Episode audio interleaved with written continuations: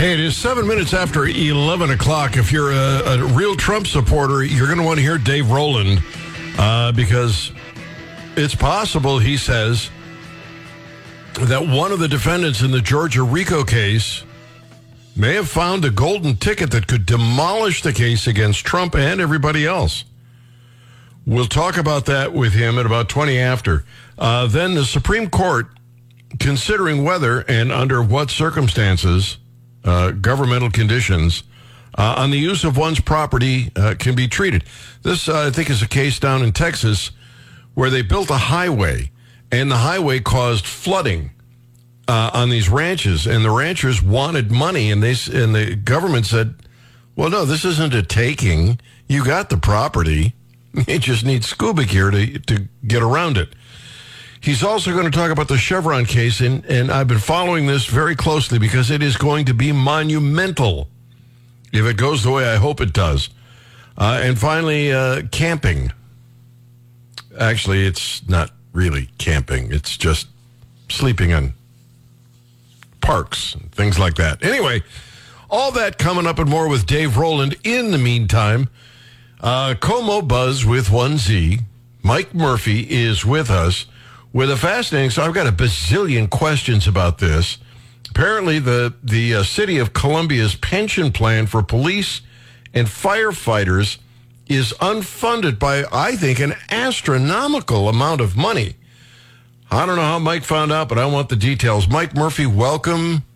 How are you? Thank you. I am. I am very good. So people in Columbia won't be. Uh, they've heard about underfunded pensions before. As far back as 2010, the mayor then formed a task force to solve this problem. In 2012, they cut back pension benefits to police and firefighters. So if you were hired before 2012, you have a certain pension plan. If you're hired after 2012, you have a different, not as good a one. Uh, generally speaking, for fi- for police, it's like you can retire after 20 and one and in the other you can retire after 25 so it's and that causes some concern. That's been a thing but it's been that way since 2012 by 2015 they cut into what deficit they had. They had about a uh, uh, it was it was around 80 million dollars of a deficit at that time.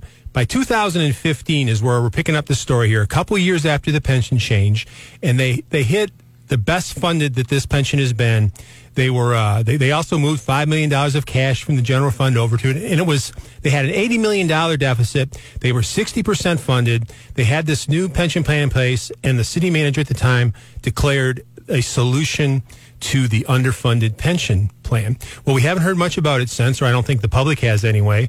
We wake up today, and it is 100, 150 million dollars underfunded at about 52% funded. Uh, there's a governor's watch list, and if you're a public uh, pension and you're under 70% funded, you're on it.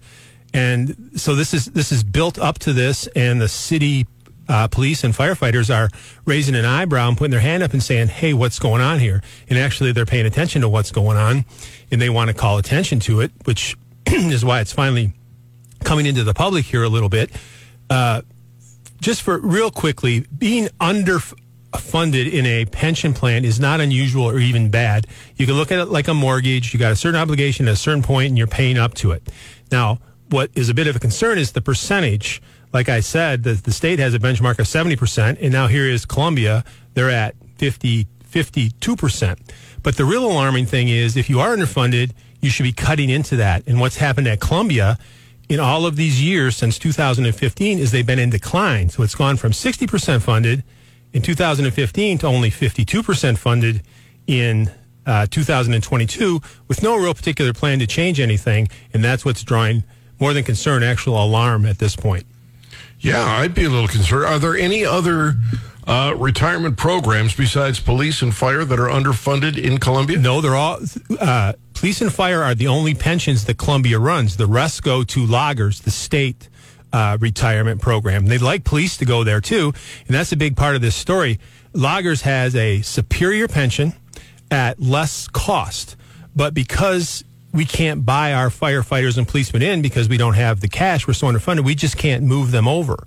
So a, a proposal is is to start moving uh, newly hired police and firefighters over, which is a huge concern to uh, current police and firefighters because it kind of the, a big batch of those hired from since 2012 are already second class citizens, and now we're going to add a third tier. So collective bargaining wise, that's kind of a uh, no go, and that's put them in a bit of a circle here about what we're going to do. And short of funding it. Uh, you know, it's a big problem. Let me tell you real quick what happened, what they're looking at is the same thing happened in Springfield. So in Springfield, Missouri in 2006, they were like, they moved their new hires over to LAGERS, just like Columbia wants to do. And there's no objection from firefighters and policemen. They'd love to be in LAGERS and out of this mess with the city. But, but Springfield was at uh, 200 million uh, underfunded at like about 35% funded and they started talking about it having the potential to bankrupt the city. So they went to voters and they passed a uh, three quarter cent sales tax, sunshine in five years. They renewed it now three or four times to pay off or to fund this pension plan. Uh, as a result, over those years, they've made like three times the minimum payment. Columbia only makes the minimum payment. It even does things to lower the minimum payment. They re-amortize, and that's how they've got in this boat. But the bottom line is, is Springfield is now uh, 90% funded, and they, they work their way out of it. The firefighters and policemen in Columbia, they realize we can't go to voters in a similar way when, when the city council has, you know, 8, 10, 12 million dollars left over every year and a, and a hundred million dollars of uh, uh, discretionary cash on hand. So they're asking the question, why in the world are you not funding our pension plan? That's what I want to know. Why, if they have all that money uh, in banks, they can't, uh, you know, that rainy day fund, why can't they bring this thing up to snuff? Well, your guess would be as good as mine, and I can only tell you, uh, and I'm kind of new on the story here, and I know what the, the policemen think and the firefighters, and it has to do with, and it's funny I say policemen when we have a female police chief. I need to start calling them uh, police officers. Um, you know, there's this backdrift always about lack of support for police, where it comes from. Uh, the anti-police, defund the police people. Uh, number one is there's a lack of political courage to make a decision that's got to be made. Number two, and I think probably more so, is that this is the kind of problem that you can just keep kicking it down the road. It's not going to rear its head next year or the year after, although I can give you some ways that it is. But if you're a city manager and your main job is to keep your job for another year, hopefully maybe another year after that, and if you're a city council person, you know, I, they might not even know we have a pension Who's gonna Who's gonna address this? And the answer is nobody. Uh, but people need to start need to understand that it's out there and what's going on because it needs to be addressed. So who do we do? We go to the city manager or? Well, he knows he knows about it. So I've talked with uh, city management and the finance director, and they're basically they want to downplay it as in like hey, this is like a mortgage. We have up and downs with the market. There's fluctuations in how we do this, and this will all be fine. So that's the approach they're going to take, which is translated is we're just going to kick this can down the road and we're not going to take it as an emergency. I think that the uh, firefighters are going to bring a resolution to the city council, and they've been working the city council members, so they know what's going on. They're going to bring a resolution that says, hey, if you have any excess cash left over at the end of a year, instead of doing what all you're doing with it now, you need to put some of that into this pension plan. That's a real simple solution and it brings it to a political head. And you can see, I think that's going to come to fore here in Columbia in the next several weeks, if not a couple of months. You want to find out what's going on in Columbia? Como Buzz with 1Z, KOMOBuzz.com. Mike Murphy, thank you for thank coming you. in. Thank you, Gary. All right, buddy. Take care. Glad to have you on the Gary Nolan Show. A lot of ground to cover with Dave Roland. Absolutely, including the RICO case in Georgia. Could it, it could it all get wrecked? And that would be uh, well good for Donald Trump. That's next. Gary Nolan Zimmer Radio. If you ever wanted to listen to the freedom fighter uh, Dave Roland, today is the day. Some amazing cases. One of them I've been talking about all day. Actually, I've talked about it a couple of times in the last couple of weeks uh, dealing with the Chevron case uh, and where that's going to go and what the impact of that is. It the, the impact of that will just blow you out of the water. But for you Trump fans, I'm going to bring Mr. Uh, Roland on board to talk about what may be the golden ticket in the Georgia RICO case. Dave, welcome. MoFreedom.org. How are you? I'm doing great, Gary. I don't, I don't know if I can live up to the billing, but I'll do my best. Uh, you you will, I am sure. Uh, tell me about. See, everybody knows that uh, if Donald Trump wins the White House, and his timing is right, he could pardon himself. He could drop all of those cases, those federal cases. The problem is this Georgia case seems to really be looming uh, as uh, as a, a, a, kind of a dangerous uh, trap for him. But you say yeah. they might they might not be able to pull it off. They may not be able to get him. I, I think this prosecution is going down in flames. Um, and so let me let me recap real quickly. You know, there are several criminal prosecutions that are currently underway. As you pointed out, for the prosecutors, it's really a race against time. Um, if Trump gets elected again, it's very likely he will pardon himself and all of these prosecutions go away, uh, at least the, the, ones over which the president has control. Um, and even criminal prosecutions that the president can't necessarily control, um, then, you know, he, he can't be prosecuted while he's in office. So the, the most dangerous one, I think, for the president is the one in Florida. Uh, the judge in that case has sent a pretty strong signal that she does not intend to move the case quickly. So, in all likelihood, it's not going to trial before the election. Um, and so that case may be, you know, set to the side. Um, the DC case is currently um, caught up in some in some kind of procedural issues. It was originally scheduled for a trial date in March. It looks now like that trial date is going to be bumped down the calendar, although we don't know how far. Uh, they may be able to get that trial underway before the election, maybe not. But the Georgia case is one where you seem to have a really motivated prosecutor um, and the facts were not as bad for Trump as some of these other cases, but they still weren't great. Um, but what's happened here is the prosecutor has been caught in a very unfortunate for her situation. You're talking she about the uh, affair. Has, yeah, so so the prosecutor has the authority to hire people to help out with some of these cases. And in this situation, she hired another attorney, paid him a good $650,000 so far, as far as we know. And it turns out maybe she was having an affair with this guy. It also, when you there, you know, there was some head scratching about why she hired this particular guy in the first place, because this is a felony prosecution involving RICO, and this guy that she hired and paid all this money had never prosecuted a felony case and had never prosecuted a RICO case. And so, why in the world are you spending all this money for somebody who apparently doesn't have the kind of experience you would expect to be applicable to the, to this case. And now it has been alleged in a motion filed by one of the defendants, not Trump, by the way, but by one of the other defendants. They said she has been involved in this romantic relationship with this guy, and she now has been funneling state money to him, and they have asked to have the entire prosecution dropped. That's not going to happen. But what may well happen is the prosecuting attorney's office could be uh, barred from the case.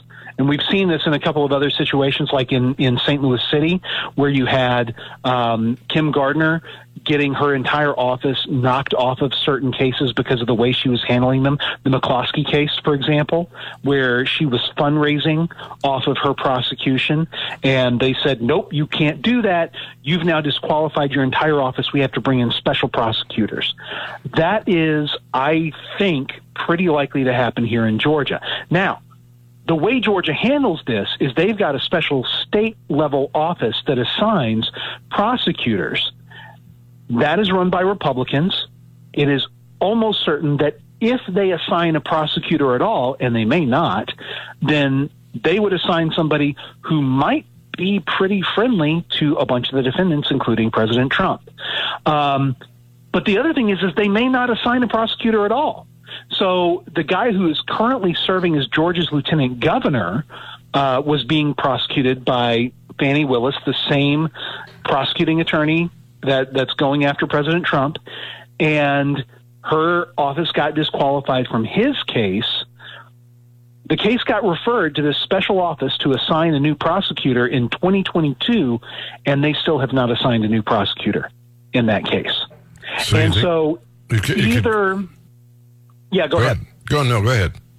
So either by virtue of the office not assigning anybody at all, or assigning somebody who's probably more friendly to Trump, um, it, there's a very strong possibility that this prosecution goes away entirely. Um, it is a it is one of the most remarkable own goals um, I've ever seen in litigation. I mean, she was trying to make this a national cause, a national platform, um, and one would expect that if you are intentionally courting the brightest of spotlights, which is what she was doing, you would mind your P's and Q's. You would be going out of your way to make sure that everything you were doing was above board, and that it appears absolutely not to be the case. And uh, and it, uh, I, I heard a another attorney that I respect an awful lot who deals with similar types of cases who says that at least in his state, this would mean jail time for the prosecuting attorney who did this. And and so I don't know if Georgia law is the same as the law in that attorney's state. So I don't know if Fani Willis is going to be looking at jail time if this is uh, ultimately proven, but but I think that there's a very significant possibility that that this case collapses and uh, and will never go to trial. So you don't think uh, trying to push this into the federal courts is going to be what uh, what kills it? You think it's going to be the fact that she had an affair with this guy, paid him big bucks, and then you know profited. Uh, if, if that's proven, yes. And, and again, you know, the same as with almost every issue in a court of law, um, you know, they're they have to prove what they've alleged here.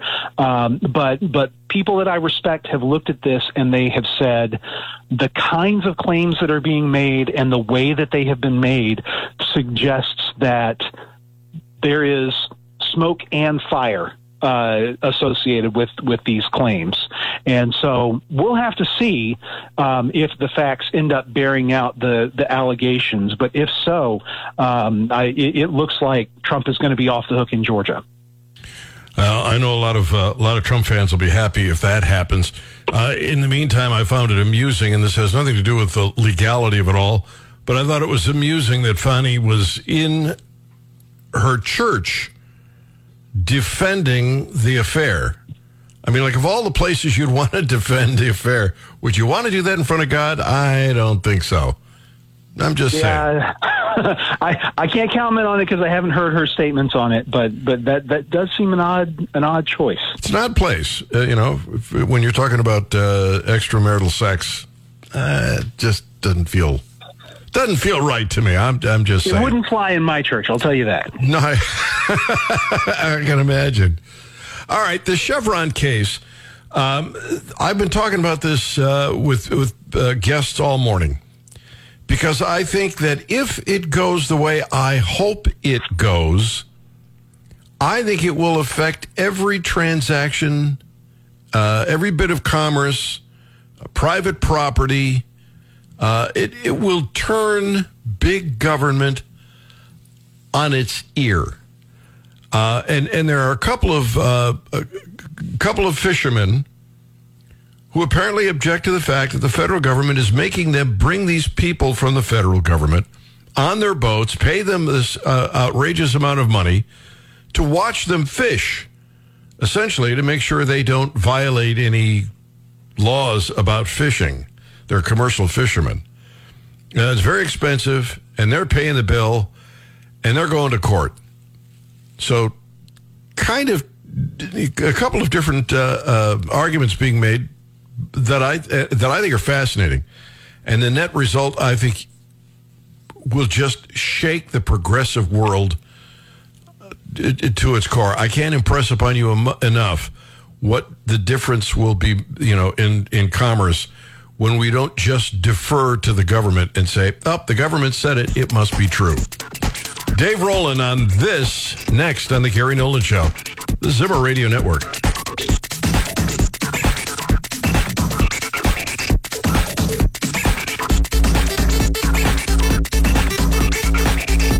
This is The Gary Nolan Show.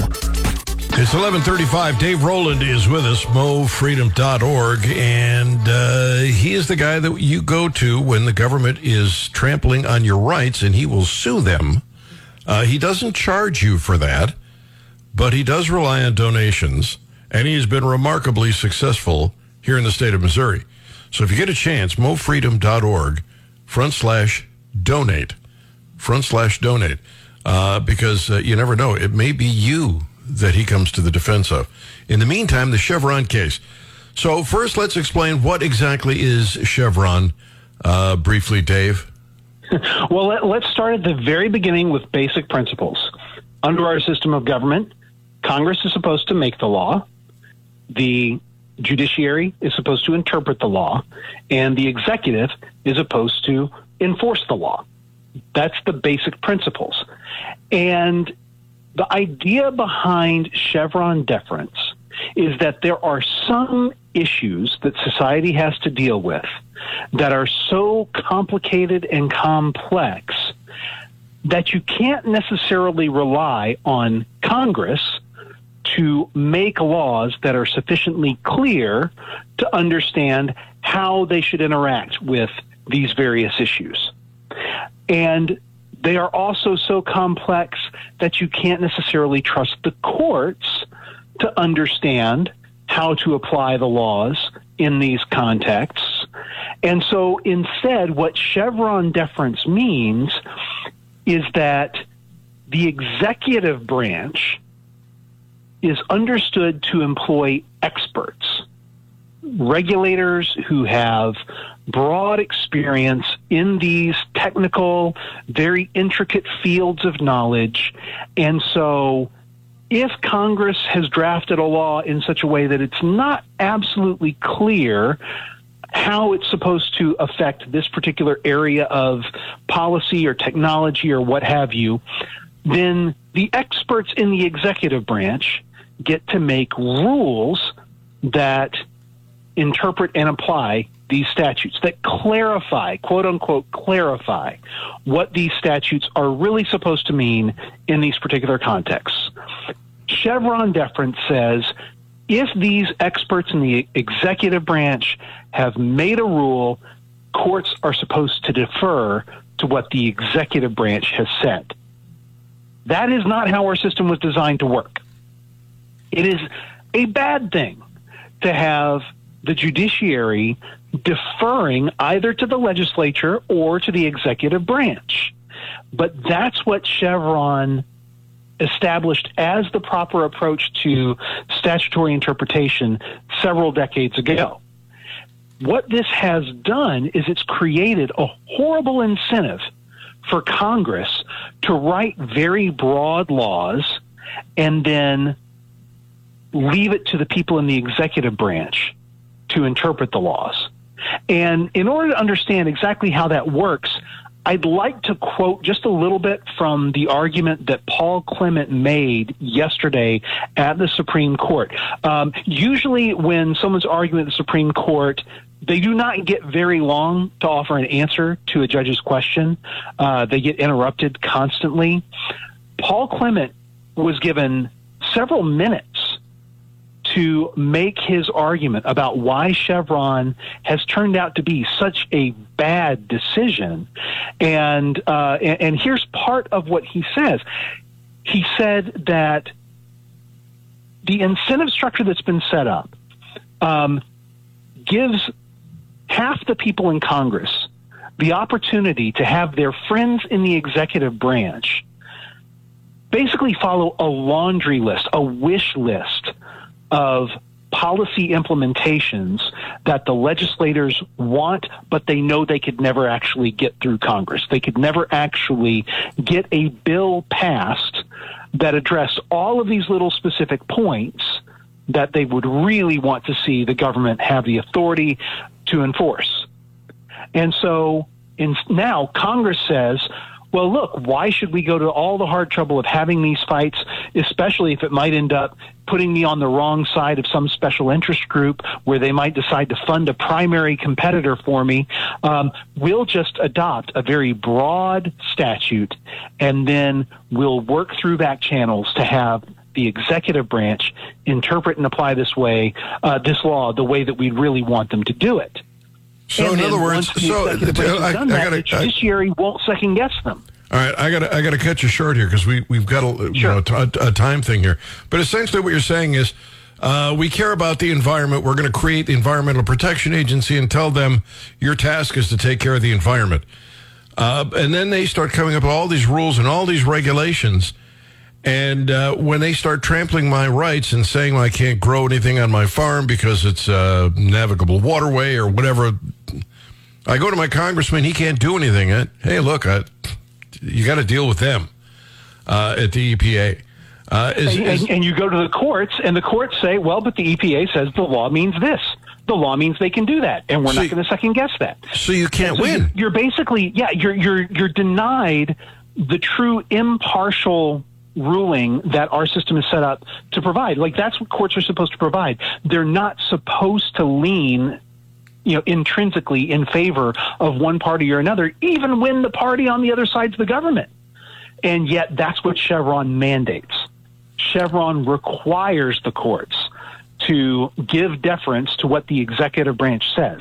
And that is uh, a betrayal of the design of our system of government. But the good news is, it looks like there's going to be a majority to strike down Chevron and to return to Congress the the responsibility, the burden of actually writing our laws instead of simply outsourcing them to the executive branch. So when And I agree with you. That's a really big deal and a really good thing.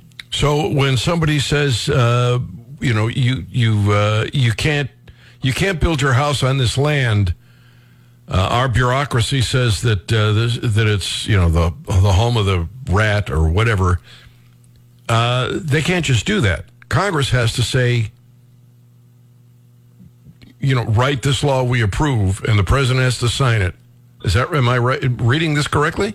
Roughly, Yes. So, so yes, um, you know, Congress can no longer write just a very broad statute and then give give the executive carte blanche to interpret it how they want. And, and you're right. That's what they were doing basically with the Waters of the United States rule. Is the executive branch got to decide what constitutes waters of the United States, and they were deciding that dry land that is you know, separated physically by hundreds of yards from any water at all, still constitutes waters of the United States. And the courts, up until recently, had been deferring to that. And, and so if Chevron is overruled, all of a sudden, the government actually has to justify its position. It has to demonstrate why the authority that they're claiming to exercise is clearly authorized by Congress, not just conjured up by the executive branch. all right. Why do you think it's going to go away? Uh, the the questions that we got from the from the justices yesterday sure seemed like uh, they were they were ready to to bring down uh, Chevron, and and this has been a long time coming. This is not uh, something that only arose in the last couple of years. It's been a long term project by groups like uh, Pacific Legal Foundation and and some of the other uh, libertarian and conservative public interest groups to bring Chevron down. And so we have seen in other cases the justices kind of talk about, hey, you know what, Chevron may be a really bad idea, um, and and it's just that the question of whether Chevron should be overturned had not been directly presented until this case. But um, it, it seems like from the oral argument yesterday that that Chevron is actually going down in flames this time, and that's a good thing. You're not kidding. You're not kidding. Uh, the, the it just brings back your rights. All right, one more quick break, and uh, then we'll talk about what's going on. I think this case is in Texas, isn't it? Where they they built the highway, and then uh, the the ranchers were getting flooded. Indeed, it is. Yep. All right, we'll find out about those details because that's in front of the Supreme Court next on the Gary Nolan Show. It's about 10 minutes to noon, and Dave Roland is on the Gary Nolan Show on a Think Tank Thursday. Uh, the Supreme Court is uh, hearing a case uh, from out in uh, Texas where apparently the state has built a highway that's causing water runoff, and these uh, these ranchers want they want compensation. What details, Dave? Details. So we all know that the Constitution has a takings clause that says the government is not allowed to take someone's property without paying just compensation.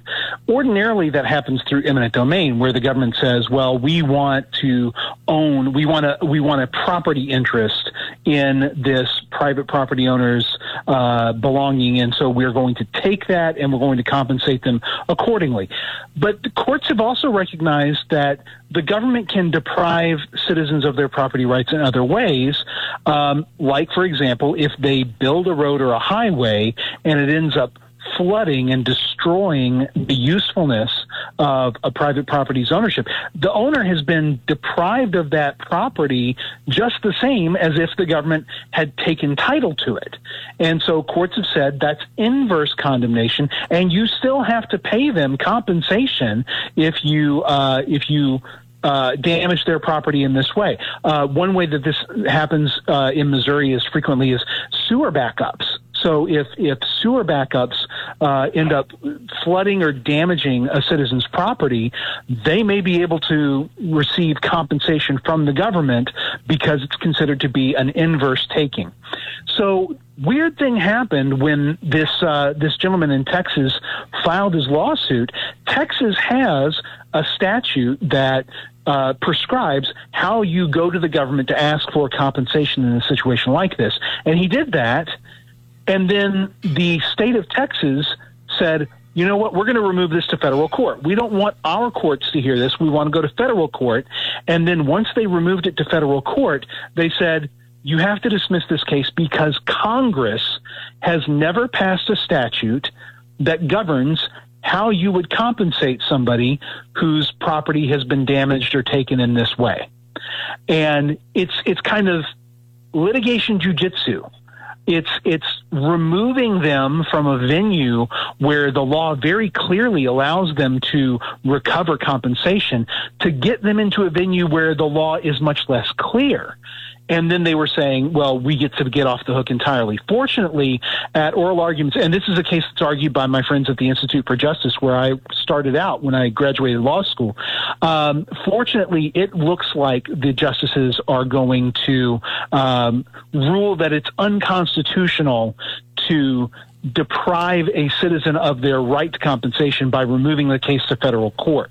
The question beyond that may be whether um, whether citizens have a right to demand compensation, even if there is no statute that allows for it. And that's been presented um, also in another case that Pacific Legal Foundation argued a couple of weeks ago, the, the Sheetz case, um, where basically the defense in that case was, was, well, we don't have a statute that allows you to recover for this kind of a taking. And so between these two cases, I think we're actually looking at a pretty great, uh, a pretty great Supreme Court term for property rights. There's still a chance that the case may not be as advantageous as I hope. Um, there were some skeptical questions, including from from my favorite justice, Justice Gorsuch, um, about the the theory that was being presented here. But at least when it comes to this main question of whether states can kind of use this um, this bizarre litigation maneuver to get out of accountability. Chief Justice Roberts called it a catch 22. And, and he said, you know, you, you can't really put them in this kind of a situation, a no win situation. And it seemed like even Justice Kagan, who's one of the more progressive justices, agreed on that point. And so um, I, I am optimistic, although it's not clear whether it's going to be a very narrowly decided case or whether it's going to be a broader and thus, I think, better case. Uh, let me just uh, refer you. Uh, we were talking about uh, Fani Willis. The Georgia Bureau of, of, Investigations, according to Newsweek, as we talked about this case a few minutes ago, uh, and you were pretty confident that if they follow through, uh, the whole case could fall apart. the Georgia Bureau of Investigation has confirmed to Newsweek that it is not investigating Fulton County District Attorney Fani Willis. Uh, Willis who's uh, prosecuting former President Trump and others over alleged efforts to overturn the 2020 election in Georgia has come under scrutiny after being accused of engaging in an improper relationship. Why would they not investigate? Well, because we, I don't know what Georgia law requires. You remember I said the the attorney that that I had, had listened to discuss this, uh, he works in California, and and so the statute that punishes behavior like this in California may be different from the statute in Georgia. I don't think it changes the analysis that I gave earlier in the show, though, because it sounds like the Newsweek report is only focusing on, on whether Willis herself will face criminal prosecution, um, and that is a very different question from whether she and or her office will be forced to um, to step out of the case. To abandon And the I- case. I, All right. am I am pretty confident that they're going to be taken off this case if the facts that are alleged are eventually proven. All right, I've got just a couple of minutes left. Uh, I'm homeless. I haven't got a job. I got no place to sleep. There's a public uh, park. I want to sleep there. Can I? Yeah, and a lot of a lot of cities and states have been saying no, you can't. Missouri is one of those. Um, now, in Missouri, the, the Missouri Supreme Court just recently struck down the statute that made it illegal to sleep on public lands. Um, but they struck it down on procedural grounds, not on substantive grounds. The U.S. Supreme Court has just agreed to take a case out of the Ninth Circuit that basically argues it's cruel and unusual punishment to penalize a homeless person for sleeping in the only place that's available to them. And uh, you know, I, I like this theory a lot. I, I think it's uh, an excellent argument. Uh, the Ninth Circuit agreed uh, and struck down the ordinances in this case that had prohibited people from sleeping on on public property. And it's going to be really interesting to see what the justices end up thinking about this now that they've taken it. Um, honestly, I don't know whether they're going to end up siding with the homeless or whether they're going to end up siding with the cities here. But but the Supreme Court did agree that they're going to consider this case. It will probably be bumped to the next Supreme Court term, although I don't know that for a fact. We are getting to the point in the calendar where some of these new cases that they're taking may end up getting argued this year, but it's it's more likely that they're going to be bumped to the next Supreme Court term, so probably be argued October or November of next year. Uh, very quickly, because I'm about out of time. On average, how many cases a year does a federal judge, not the Supreme Court, a federal judge here? Uh, you know, I don't know off the top of my head. Uh, I- Would I it be have a to- half a I- dozen or a dozen or more? No, it, it, it would be in the hundreds. Uh, Why there- then there is the Supreme Court only take it? Why do they only take a handful? Excellent question. The Supreme Court used to take more than 100 cases every year. Um, but in the during John Roberts' tenure as Chief Justice, that number has continued to just drop and drop and drop. Um, and, and there's no good explanation for why. Um, it's not that the Constitution has changed.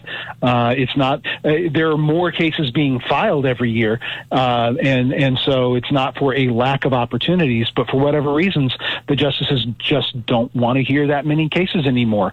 Um, it's concerning, I think.